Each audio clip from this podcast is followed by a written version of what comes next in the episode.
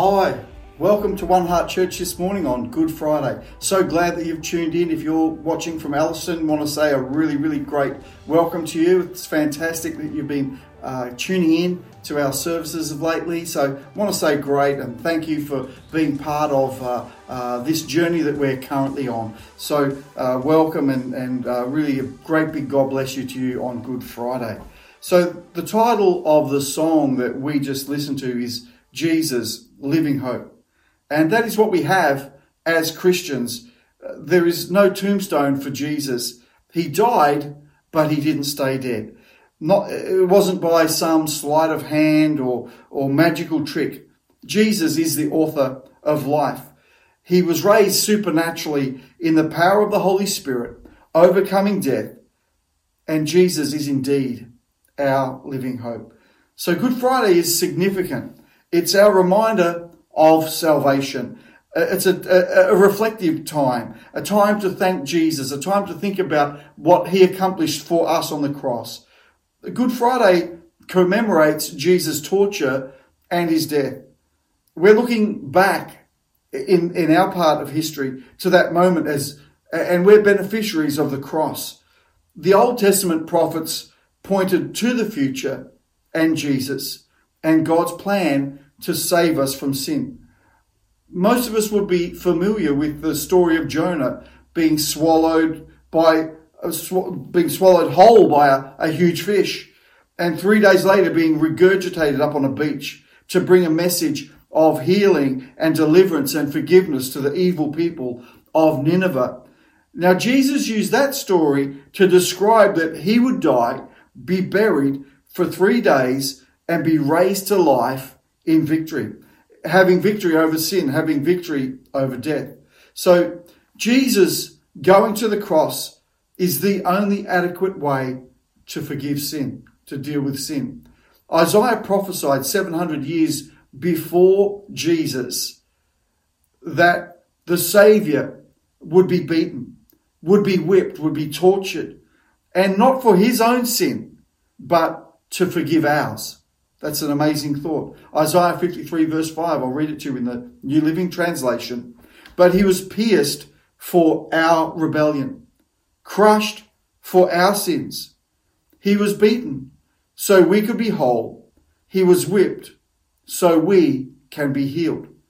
I just want to explain a few details about this Good Friday and uh, I guess some of the, the biblical uh, things that we see. The place where Jesus was crucified is called Golgotha. That's a Hebrew word meaning place of the skull. It is sometimes referred to as Calvary. This is the Latin definition of the same word meaning skull. There's another word we often use at this time. It's called crucifixion. And uh, that's a torturous method of execution used by Rome. Uh, it, it meant binding or nailing someone to a wooden cross in public and leaving them there until they died. It was a very humiliating, slow, and agonizing way of death. So the cross was the last of a series of humiliations that began when Jesus was born in human form. The Bible says that God humbled himself and came to earth, lived a sinless life to reach the sinful. Philippians 2, verse 7 to 8, the Apostle Paul describes it like this He humbled himself in obedience to God and died a criminal's death on a cross. So, can we take another look at Jesus this morning and his purpose at Calvary? The first, the first purpose that he had was he died so he could carry away the penalty of the world's sin, which the penalty of sin is death. And the the the the thing that Jesus wants to uh, bring is life in the presence of God, is eternal life. Not only life for, for, for now, the life that we live here, but also for the promise of eternal life uh, when we die. So the second thing that Jesus accomplished on the cross is healing. So wherever Jesus went in his ministry, he validated his claim as God by miracles and healings. So Jesus' healing work is still active among us today, among disciples, among believers. So we can be sure that when we pray in impossible situations, that, that we can cry out to Jesus and he'll hear our prayers. When we pray believing in Jesus, we can expect miracles and we can expect healings.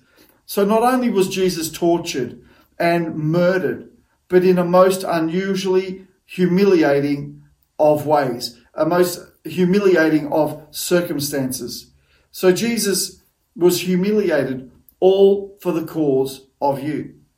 I don't think we can adequately describe the level of evil that bore down on Jesus, even during his arrest and trial. Uh, Mark chapter 15, verse 10, it tells us the leading priests arrested Jesus out of envy. There was no openness of heart to God uh, or his word among the, the leading priests at the time. They didn't have any legal argument to bring against him but they turned him over to the Roman army. Mark chapter 15, verse 17. The Romans, it says, they dressed him in a purple robe. It sig- the, the purple signified royalty, but they were mocking and ridiculing Jesus as uh, the only claim that the uh, the Jews could bring against him was he says he's the king of the Jews, and so they they mocked that and they ridiculed him and and uh, did all kinds of uh, humiliating things to him. It's here uh, among the, the Roman soldiers that they placed a crown of thorns on his head as they saluted and they spat on him and and struck him. The crown of thorns signifies every tormenting thought that has ever entered the mind of, of man. Jesus wore that crown and knows the pain of a tormented mind, of tormented thoughts. Um, verse 20, it says, When they were finally tired of mocking him, they took off the purple robe and put his own clothes on him again, and then they led him away to be crucified. Jesus saw the value of everyone and took the humiliation and the torment and made a way of victory through it by taking it head on in his own body. What Jesus endured, he defeated for you.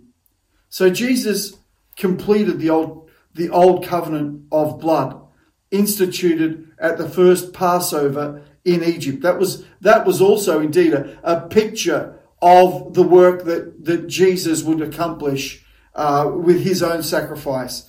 We find in Mark chapter 15, verses 37 to 38, that uh, Jesus' last moment it says, Then Jesus uttered another loud cry and breathed his last.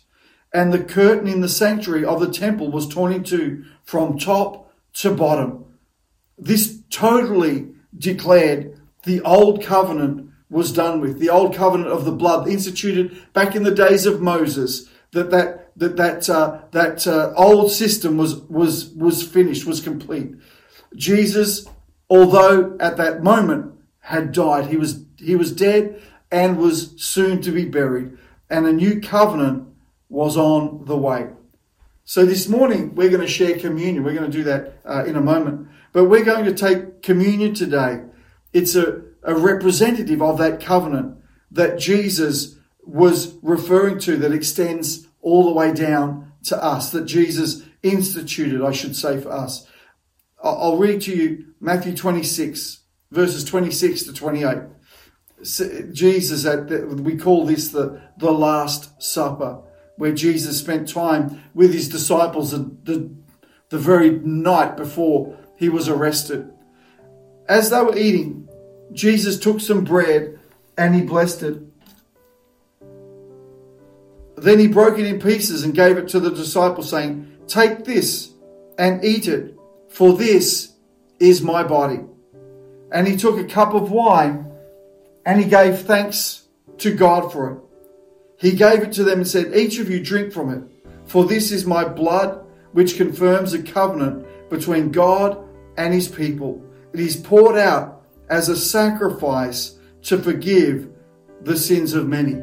Now we read that knowing the cross, knowing what Jesus accomplished. But the disciples, I think, didn't understand the gravity of what was going to take place, or the torment and the torture and the pain that Jesus was about to endure. Yet he was giving them a clear example of the sacrifice that was going to be required of him. So I want us to eat and drink this morning together in faith. We become participants with Jesus in the new covenant. It is the way that we become born again. It's the way in which we are forgiven of our sins. It is the way in which we are healed. So, as we eat and drink together this morning, I want us to consider that sacrifice that Jesus made for us. So, why don't we uh, eat together right now?